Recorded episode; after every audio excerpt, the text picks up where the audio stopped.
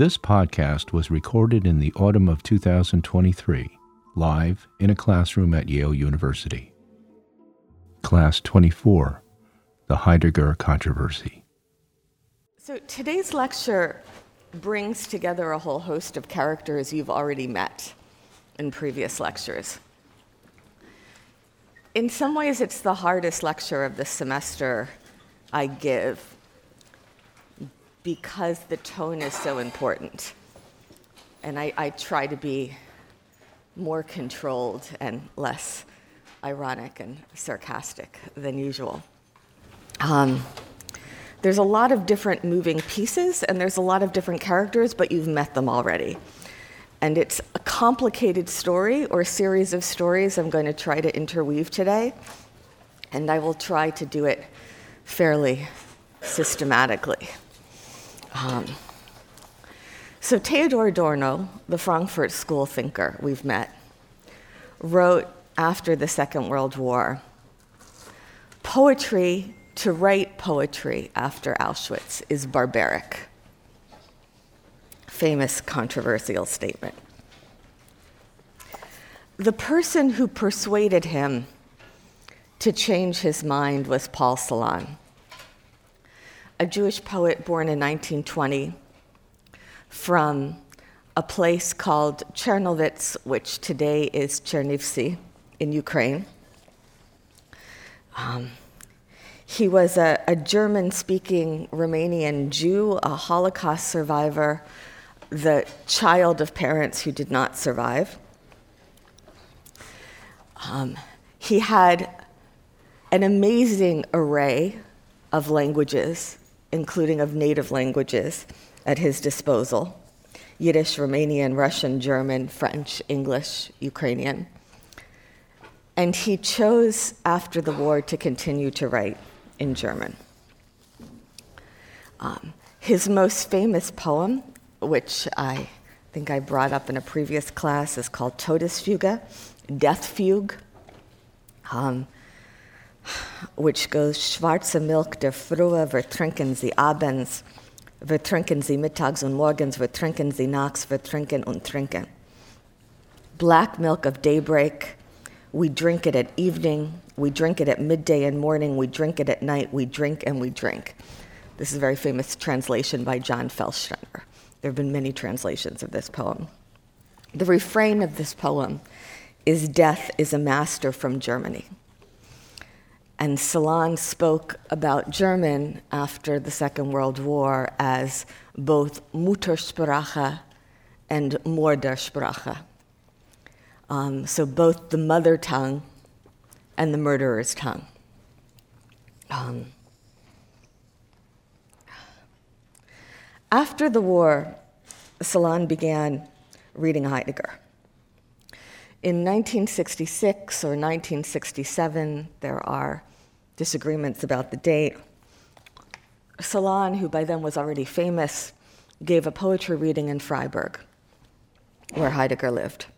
And Heidegger, who was an admirer of Celan's poetry, attended the reading.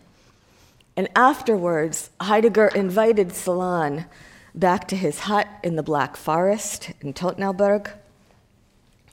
And there is a guest book there that the guest who made the hike out to the hut signed. And Celan signed the guest book with the phrase, In the hut's book, glancing towards the well's star, in the hope of a word to come, mit einer Hoffnung auf ein kommendes Wort im Herzen.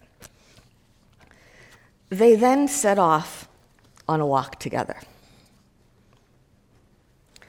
A week later, Celan writes a poem about this visit to Heidegger in which he wonders about this guest book. Whose name, he wonders, did it record before mine? And he repeats Today, the hope, thinking of a coming, of a word to come. We don't know what they said to each other on that walk. We do know that three or four years later in Paris, Celan threw himself into the Seine River, committing suicide. So, why is Celan's visit to Heidegger so meaningful? And why have so many people spent so much time since then thinking about it? So, this involves going back at least half a century. In 1916, during the First World War, Husserl is offered the chair of philosophy at the University of Freiburg. He moves during the First World War from Göttingen, where he had a whole circle of students around him, dispersed by the war, to Freiburg. Um, only two of his students followed him at that time because they were unable to take part in the war for different reasons. One of them was Edith Stein, um, one of them was the Pole Roman Ingarden. Edith Stein, who had been working as a Red Cross nurse with German soldiers, now waiting to be called up again, goes to Freiburg, begins to work on her dissertation on Einfühlung, on empathy. And she also works as Husserl's assistant, which is a kind of heroic task because Husserl is just generally impossible to work with. Um, Heidegger is in Freiburg then, also studying. He comes from Catholic theology, um, but he has recently met a Protestant woman named Elfriede, whom he marries and then turns away from Catholicism um, and begins working with Husserl as well, and is friendly with Husserl, with Edith Stein. Um, they go for a walk in the woods and talk about philosophy. Heidegger is moving at that time away from Catholicism, just as Edith Stein is moving towards it. In May 1917, as he's working more and more closely with Husserl during the war, Heidegger writes to his wife that he cannot accept Husserl's phenomenology. He cannot embrace it, he writes, quote, because in its approach and accordingly in its goal, it is too narrow and bloodless, and because such an approach cannot be made absolute. Life is too rich and too great. In March 1918, Heidegger left Freiburg for military training. Husserl was very enthusiastic about this new student of his and offered his fullest support he writes to Heidegger Hopefully, the war will not continue for much longer after the glorious victories in the West. You can return to your difficult problems with even more vigor, and I will gladly do everything on my part to bring you back in media res and to, get, to make you better understand these matters by doing philosophy together. May this time during this military service, as I firmly hope, be a blessing for you. Do give me the pleasure of occasionally sending me some news. The next summer, after the wars ended in 1919, Heidegger tells his wife that he believes he has already gone beyond Husserl in his own philosophical thinking. But for reasons of his career and for his hopes of obtaining an academic chair at the university in Freiburg, he has to pretend to go along with phenomenology. He has to play the role that Husserl wants him to play, he writes to Elfriede. Simply, he says, to support us financially. Husserl doesn't notice this, but Edith Stein does. She writes to Roman Ingarden Heidegger enjoys Husserl's absolute trust, and he takes advantage of it to exert an influence on the students and to lead them away from Husserl's phenomenology. Everyone can see that, she tells Ingarden, except the good master, except Husserl. In 1923, Heidegger is offered a position at the university in Marburg and he leaves Freiburg. The following year, 1924, an 18 year old Jewish girl from Königsberg, which today is Russian Kaliningrad, named Hannah Arendt, goes from Königsberg to Marburg to study philosophy with Heidegger. He was a mesmerizing lecturer, and she was a brilliant student. She came to see him one day during the first semester during his office hours. And Heidegger at once fell in love with the young student from Königsberg. At the time, she was 18, he was 35, and married with two children.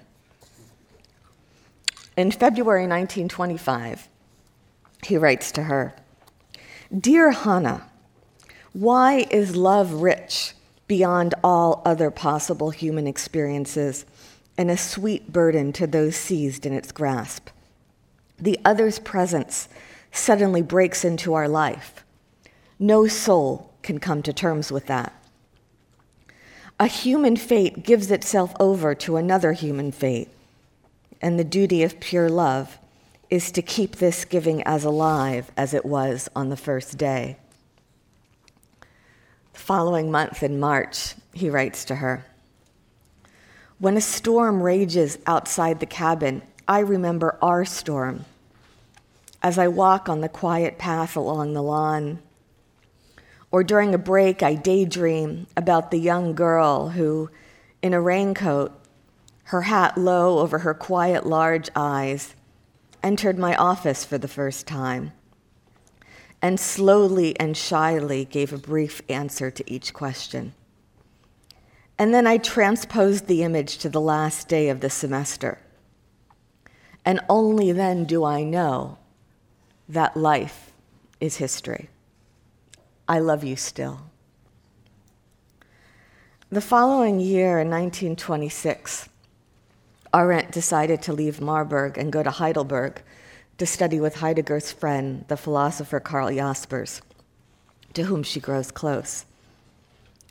That same year, Heidegger retreated to his hut to Todtnauberg in the Black Forest, the symbol of the solitary life of the philosopher, where he wrote Being and Time. In 1926, as Heidegger had isolated himself and was writing, Husserl wrote to him and said, I am happy to see that you are committed to the work through which you will become who you are, and with which, as you well know, you have already begun fulfilling your own being as a philosopher. Nobody believes in you more firmly than I. And I am also convinced that in the end, no resentment you might feel will be able to throw you off the track. Nothing can divert you from the importance of doing what you alone can do. On 8 April 1926, he brought Husserl a manuscript wrapped in flowers and wrote, dedicated to Edmund Husserl in friendship and admiration. Todtnauberg and Baden, Black Forest, 8 April 1926 was Husserl's birthday. That was the manuscript of Being and Time. In April 1928, Heidegger came to Heidelberg to see Hannah Arendt, and then he broke off the affair decisively. Arendt afterwards wrote to him that for her, to live means to love him, that she loves him now as she had on the very first day. She was 22 years old and she signed the letter. And if God choose, I shall but love thee better after death. That same year, 1928, Husserl, stepping down and retiring, told Heidegger that he had succeeded in having him appointed to his chair of philosophy in Freiburg. In 1929, the young philosopher Emanuel Levinas um, from Kaunas, what is today Lithuania, who went through Kharkiv, then Kharkov, um, and to France before coming to Freiburg, went to Freiburg to study now with both Husserl and Heidegger. And he writes in 1929 His chair was passed on to Martin Heidegger. Husserl's chair was passed on to Martin Heidegger, Husserl's most original disciple, whose name is now the glory of Germany. A man of exceptional intellectual power. His teaching and his works are the best proof of the fecundity of the phenomenological method. Already, his considerable success gives evidence to his extraordinary prestige. To be sure of having a seat at his lectures, which took place in one of the largest rooms of the university at 5 o'clock in the afternoon. I had to occupy it by 10 in the morning at the latest. So, what happens next at the University of Freiburg is, you know, perhaps the most wrenching episode in, in the intellectual history of 20th century Europe, and I will try to take you through it carefully. That year, 1929, Hannah Arendt married Gunther Stern, who had earned his doctorate in philosophy under Husserl and subsequently went to study with Heidegger in Marburg. At one point, Gunther Stern was invited to a seminar at the hut in Todtnauberg. Afterwards, there was a group of Heidegger students who, together with his wife Elfriede, were hiking back through the Black Forest to Freiburg. By that time, Elfriede Heidegger's wife, was already a Nazi sympathizer. She was walking with Stern. She was holding his hand. She was very impressed by him. And she began to talk to him of the Nazis, of the Nazi Party, and urged him to join. And he looked at her and said, Look at me. Then you'll see that I belong to those whom you wish to exclude.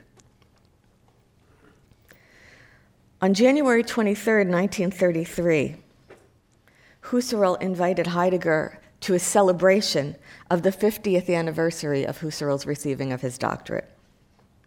And Husserl accepted the invitation, and they celebrated together. In March 1933, the Nazis came to power. Hannah Arendt then began to hear rumors that Heidegger was excluding Jews from his seminars, that he'd been avoiding his Jewish students. Heidegger wrote back to her and he denied what he called this slander, and he added, and above all, it cannot touch my relationship to you.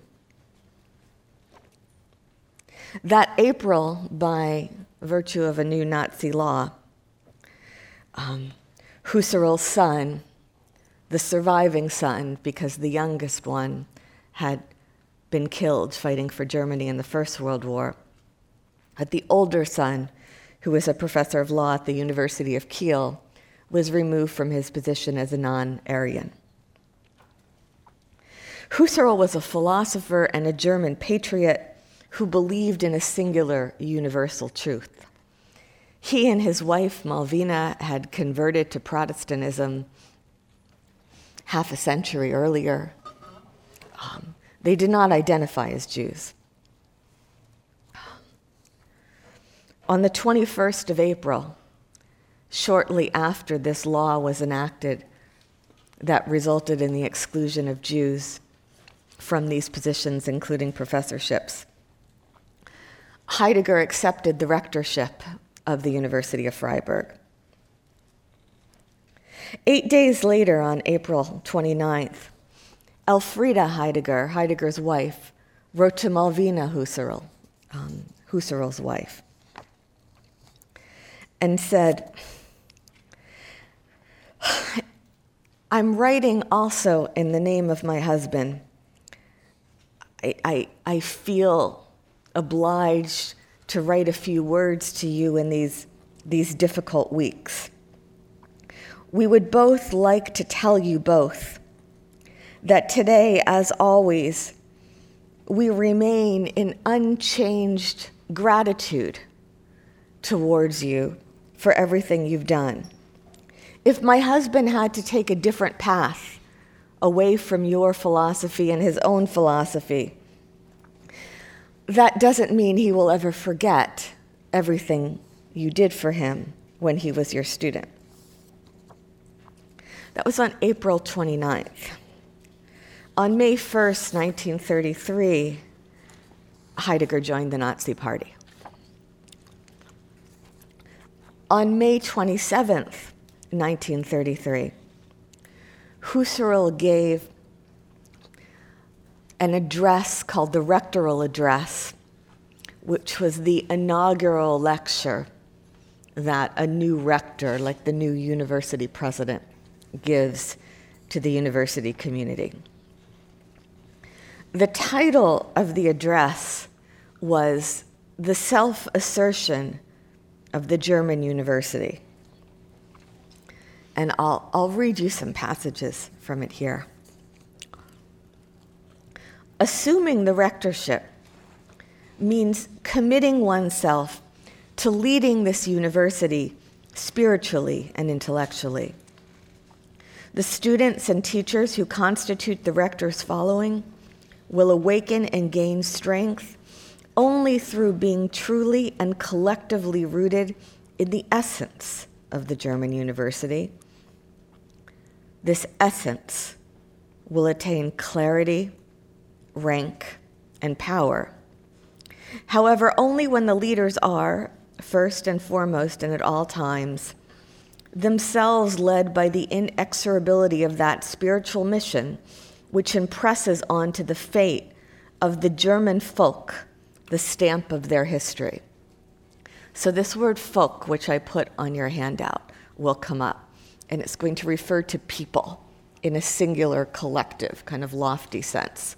And the word Volksgemeinschaft, a kind of ethnic national community of the people, will come up. The will to essence of the German university, Heidegger said, is the will to science as the will to the historical and spiritual mission of the German folk as a folk that knows itself in the state. Science and German fate must come to power at the same time in the will to essence.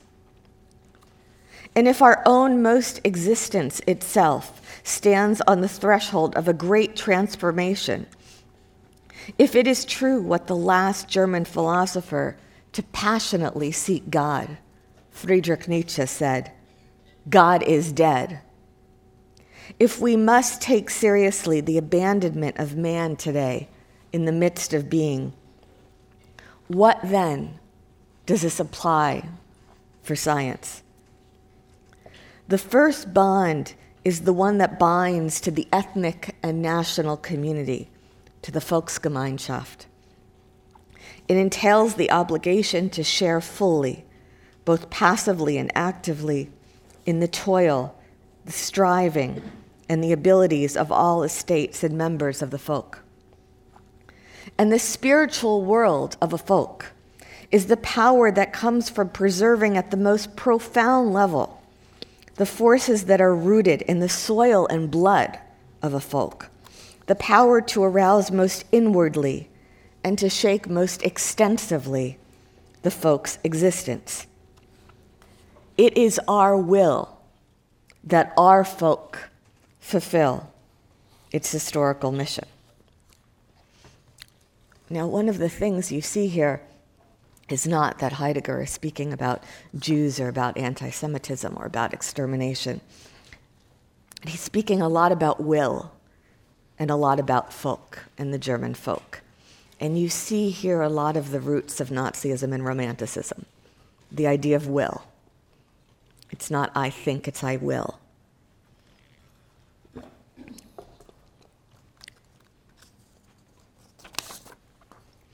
As a rector, he urges his students to become aggressively involved in the struggle of the entire folk for itself.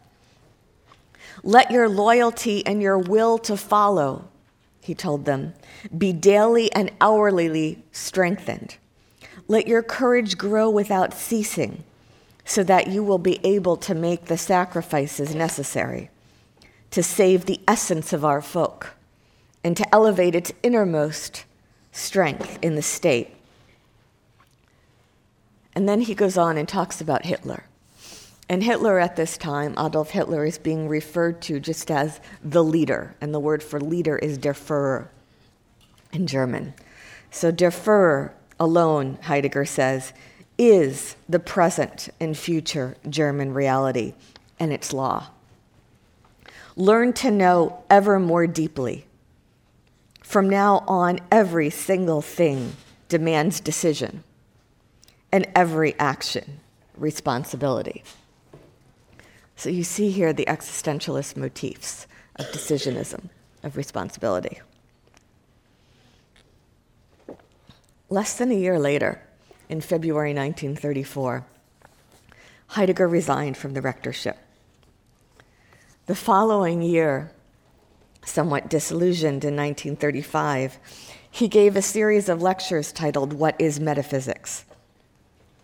And in these lectures, he says, What today is offered around is the philosophy of National Socialism, of Nazism, but which does not have the least to do with the inner truth and grandeur of this movement, namely with the confrontation between planetary techniques and 19th century man, leads to these fishing expeditions in the murky waters of values and totalities.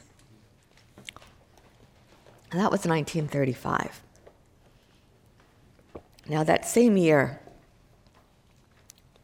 Husserl is invited to Prague um, by the last of his dazzling students, a young Czech philosopher named Jan Patočka, who was born in 1907. He's a very young man at this time. And he had come to Freiburg in 1933 and studied with both Husserl, who was then professor emeritus, privately, and also attended Heidegger's lectures. Patočka, when he returned to Prague, helped to found a philosophical circle of Prague, which kind of ran parallel to the Prague Linguistic Circle. And there was a lot of cross fertilization and overlap. And Roman Jakobson, um, together with Jan Patočka and some of their colleagues, then arranged for an invitation to bring Husserl in 1935 to Prague to give the lectures he could no longer give as a non Aryan in Nazi Germany who was excluded from his own university.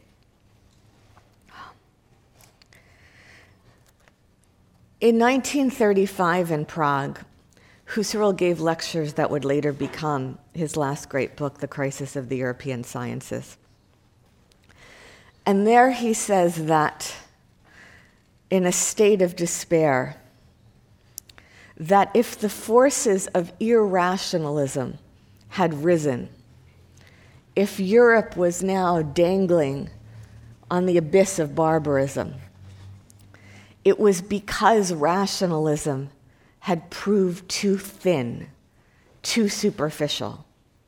It was because the reason of enlightenment had been interpreted without enough depth it was because there was a failure to ground objectivity and subjectivity.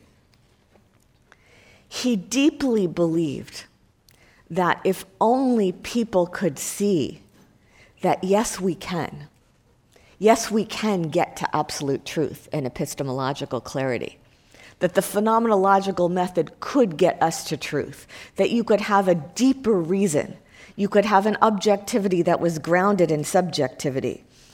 That was the thing that would save Europe from the irrationalism that was leading to barbarism. He truly believed at this moment, as the Nazis had come to power, that only the phenomenological reduction could save Europe.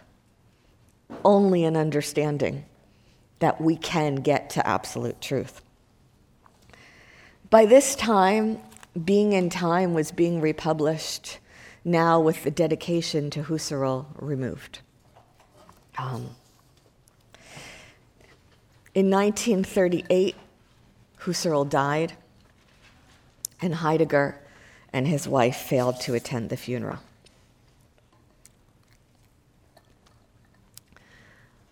I now want to take you back to Edith Stein. She was working as Husserl's assistant, heroically trying to gather his thousands of pages of incomprehensible notes written in an illegible shorthand into a publishable form. He was a difficult person to work with. Um, she eventually stepped down. Heidegger stepped into her place. She wanted to do um, her habilitation degree which is a kind of second doctorate that you do in the European academic system in order to become a university professor. So the text I gave you earlier this semester on empathy was from the doctorate she did with Husserl, but she needed to do a second one in order to be eligible for a full university position. And that was when Husserl wrote her the letter of recommendation that said that if it were appropriate, that university positions be open to women, then she would have his highest recommendation. Um, the short version of that story is that she's not accepted anywhere for habilitation, perhaps because she's a woman, perhaps because she's a Jew, perhaps it's overdetermined. She does convert to Catholicism and she goes to teach at, at a Catholic school. In 1933, when Hitler comes to power, she decides to join a Carmelite convent, which is a very kind of extreme monastic form, you know, and involves a fairly extreme degree of isolation from the surrounding world.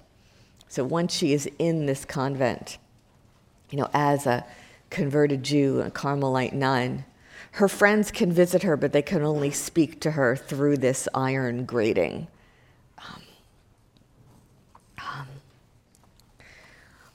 In 1939, when the war breaks out, the other nuns um, and clergy in the monastery evacuate Edith Stein to a kind of sister monastery, a Carmelite convent in, in Echt in the Netherlands, hoping that, you know, as a Jew by, by birth, by race, she will be safe there. She was not. Um, on August 2nd, 1942, the Gestapo, Hitler's military police, came to the Carmelite convent in the Netherlands looking for the Jew they had heard was there, Edith Stein, and told her she was to report within five minutes. Um, she was put on, on a transport, and a few days later, was gassed to death in Auschwitz in August 1942. Heidegger wrote the next year The planet is in flames. The essence of man is out of joint. Only from the Germans can there come a world historical reflection, if that is, they find and preserve their Germanness. Hitler well, Heidegger, while he stepped down from the rectorship, remained in the Nazi Party under Hitler's leadership until the very end of the war, until 1945. After the war, after Hitler had committed suicide in the bunker, Nazi Germany had surrendered unconditionally. Germany was then occupied by the Allied forces. The case of Martin Heidegger came before Freiburg University's denazification committee. The committee wrote to Karl Jaspers, you know, who was one of a handful of German intellectuals who remained from the beginning to the end decisively and outspokenly anti Nazi. Jaspers had not spoken to Heidegger since 1933 he told the committee. They were no longer friends, Jaspers says, and Jaspers had hoped to remain silent. But since the committee had formally requested that Jaspers evaluate Heidegger's denazification file, Jaspers felt obliged to speak. On December 22, 1945, Jaspers wrote to the committee You are correct in referring to this affair as complicated. He described Heidegger as a philosopher who, quote, stands at a remove from true science, combining the seriousness of nihilism with the mystagogy of a magician. In the torrent of his language, he is occasionally able, in a clandestine and remarkable way, to strike at the core of philosophical thought. Heidegger's talents, Jaspers told the committee, were perhaps unique in all of contemporary Germany. He should be allowed to continue his work as a philosopher. But, Jaspers said, he should not be allowed to teach. Not now. Not yet. The students were too vulnerable. They hadn't yet learned to think for themselves. They had to be protected. Several months later, Jaspers wrote what is perhaps his most famous text called Die Schuldfrage, the question of guilt, um, which is translated into English as the question of German guilt, which is a text I have found myself coming back to quite often during this gruesome war that Russia's unleashed against Ukraine. And Jaspers writes in that text what makes it worse is that so many people do not really want to think. They want only slogans and obedience. They ask no questions and give no answers, except by repeating drilled in fa- phrases. Thousands in Germany thought, Jaspers thought, wrote, thousands in Germany sought or at least found death in battling the regime, most of them anonymously. We survivors, those of us who lived, we did not seek it. We did not seek death. We did not go out into the streets when our Jewish friends were led away. We did not scream until we too were destroyed. We preferred to stay alive on the feeble, if logical ground that our death could not have helped anyone. We are guilty of being alive. There is no other way, Jaspers wrote, to realize truth for the German than purification out of the depth of consciousness of guilt. The Denazification Commission ruled that Heidegger would be banned from teaching for some four or five years. Around the time the ban was listed, in February 1950. Hannah Arendt, who had by then long been living and teaching in the United States, returned to Germany and decided to visit Heidegger. Um, she wrote to him and came to visit both Heidegger and Elfriede in their home. Elfriede, it seems, was waiting for Arendt to apologize for having had an affair with her husband. Arendt, it seems, was waiting for Elfriede to apologize for having been a Nazi while Arendt was a Jew. Um, I, I, unfortunately was not a fly on the wall on that, during that meeting, which I very much regret. But what we do know is that it seems neither one of those two apologies was forthcoming. Um, a day or two later, after their visit, on the 8th of February, Heidegger sent a letter to Arendt. Now, I just want you to listen to this quote and just absorb the fact that this was one of the greatest minds of the 20th century, and then just kind of listen to the level of total cluelessness you're about to hear. Um, in no way did my wife want to infringe on the fate of our love. All she wanted to do was free this gift of the taint that had necessarily marked it because of my silence. This silence was not simply an abuse of her trust.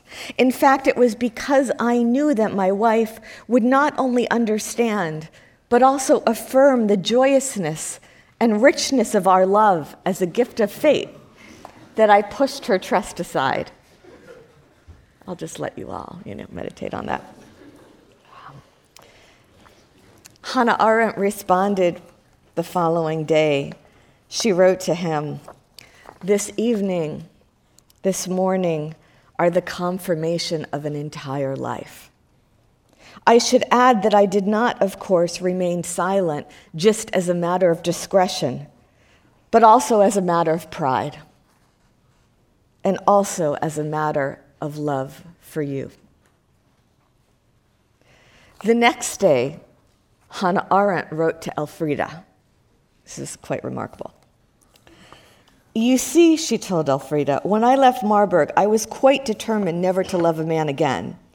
And then later I married, somehow indifferent as to whom I was marrying, without being in love. Please believe one thing.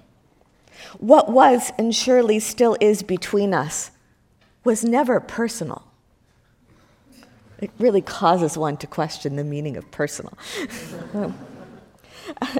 what was and surely still is between us was never personal, at least not that I'm aware of. You never made a secret of your convictions, after all, nor do you today, not even to me. Now, as a result of those convictions, a conversation is almost impossible. And now in 1950, you know, more than a quarter century after they first met, Heidegger begins to write poetry again for Hannah Arendt. He sends her a poem called The Girl from Abroad.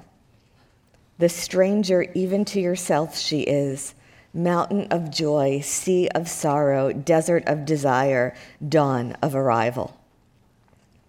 In April 1950, Heidegger wrote to Arendt Elfriede returns your greetings and kiss with a happy heart and is glad you returned home safely. Say hello to your dear husband for me. Hannah, all the flowers of the front garden Elfriede tends, narcissuses and tulips and the flowering cherry trees, say hello and hello. A couple years later, in 1955, Origins of Totalitarianism appears in German translation ending with the sentiment that there are crimes that can neither be punished nor forgiven. I want to spend the last few minutes talking to you about forgiveness.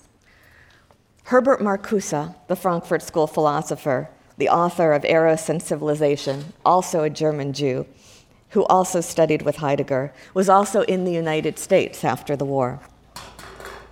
In August 1947, he wrote to Heidegger and he said, Marcuse said, You told me that you fully disassociated yourself from the Nazi regime as of 1934 and that you were observed by the Gestapo. I will not doubt your word. But the fact remains that in 1933 you identified yourself so strongly with the regime that today, in the eyes of many, you are considered as one of its strongest intellectual proponents. Your own speeches, writings, and treatises from this period are proof thereof. You have never publicly retracted them, not even after 1945. Many of us have long awaited a statement from you, a statement that would clearly and finally free you from such identification, a statement that honestly expresses your current attitude about the events that have occurred. But you have never uttered such a statement. At least it has never emerged from the private sphere. I and very many others have admired you as a philosopher. We've learned an infinite amount from you. But we cannot separate Heidegger the philosopher from Heidegger the man, for it contradicts your own philosophy. A philosopher can be deceived regarding political matters, in which case he'll openly acknowledge his error, but he cannot be deceived about a regime that has killed millions of Jews merely because they were Jews, that made terror into an everyday phenomenon, that turned everything that pertains to the ideas of spirit, freedom, and truth into its bloody opposite. Marcuse goes on to say, that he is sending Heidegger a package from the States. And this is a time of extreme food shortages in, in post war Germany. Um, that he is sending this package even though his friends have tried to persuade him. My friends, Marcuse writes, have accused me of helping a man who identified with the regime that sent millions of my co religionists to the gas chambers. Nothing can counter this argument. I excuse myself in the eyes of my own conscience by saying that I am sending a package to a man from whom I learned philosophy from 1928 to 1932. I am myself aware that it is a poor excuse.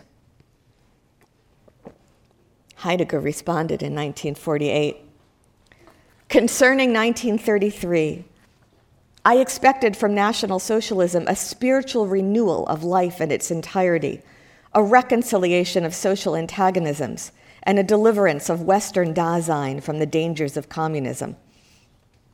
You are entirely correct that I failed to provide a public, readily comprehensible counter declaration. It would have been the end of both me and my family.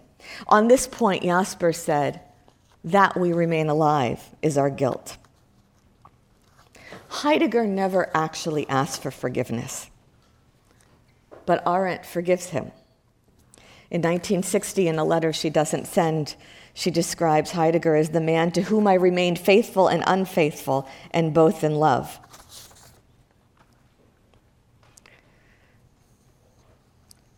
How does she forgive him?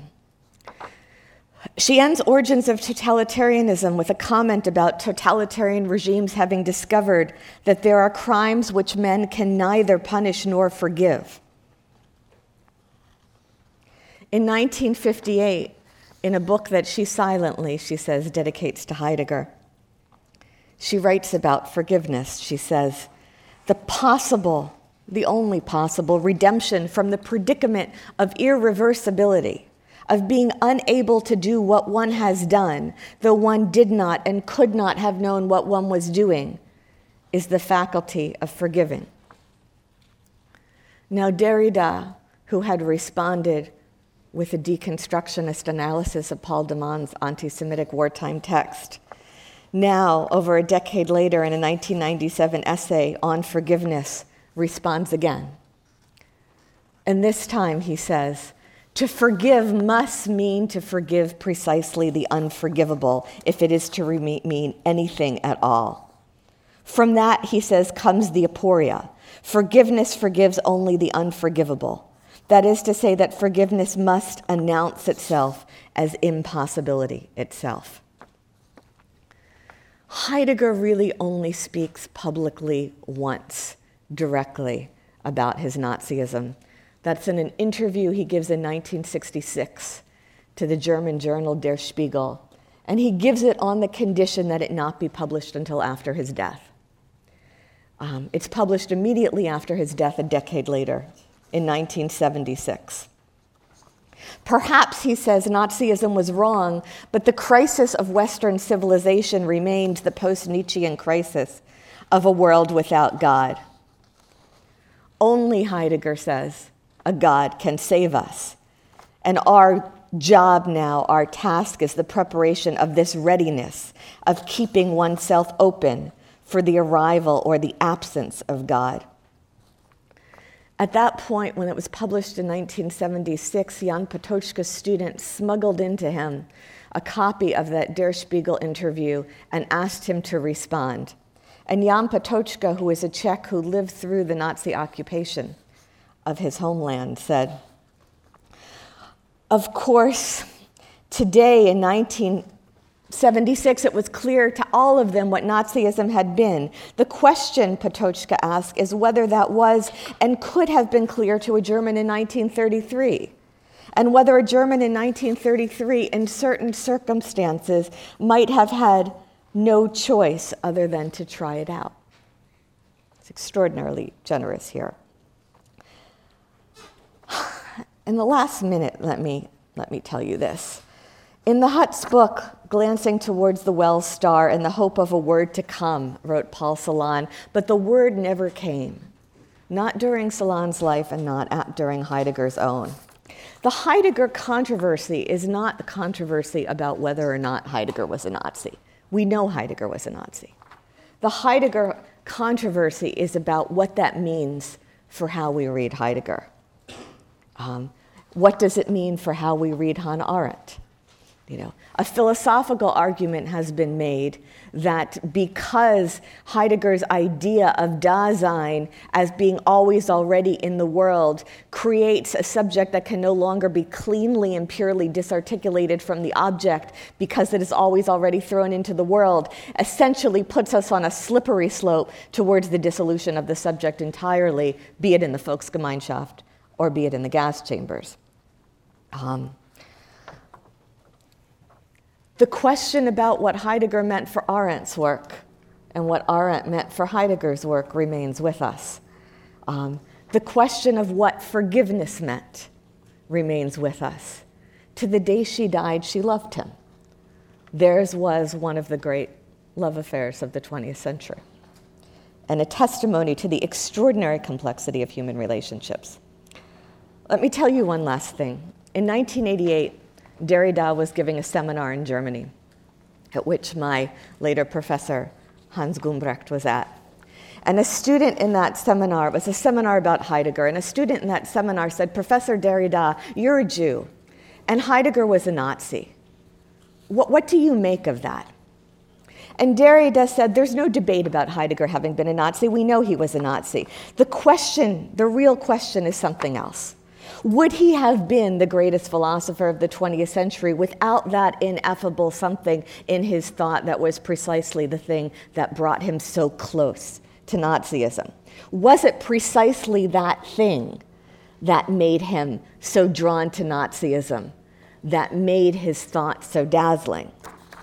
Um, and when my, my own professor, Hans Gumbrecht, told that story in a lecture about the role of the university, he says the university must exist because there must be a place where we can pose even that question.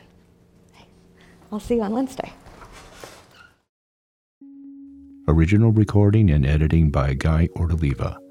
Podcast production by Ryan McAvoy.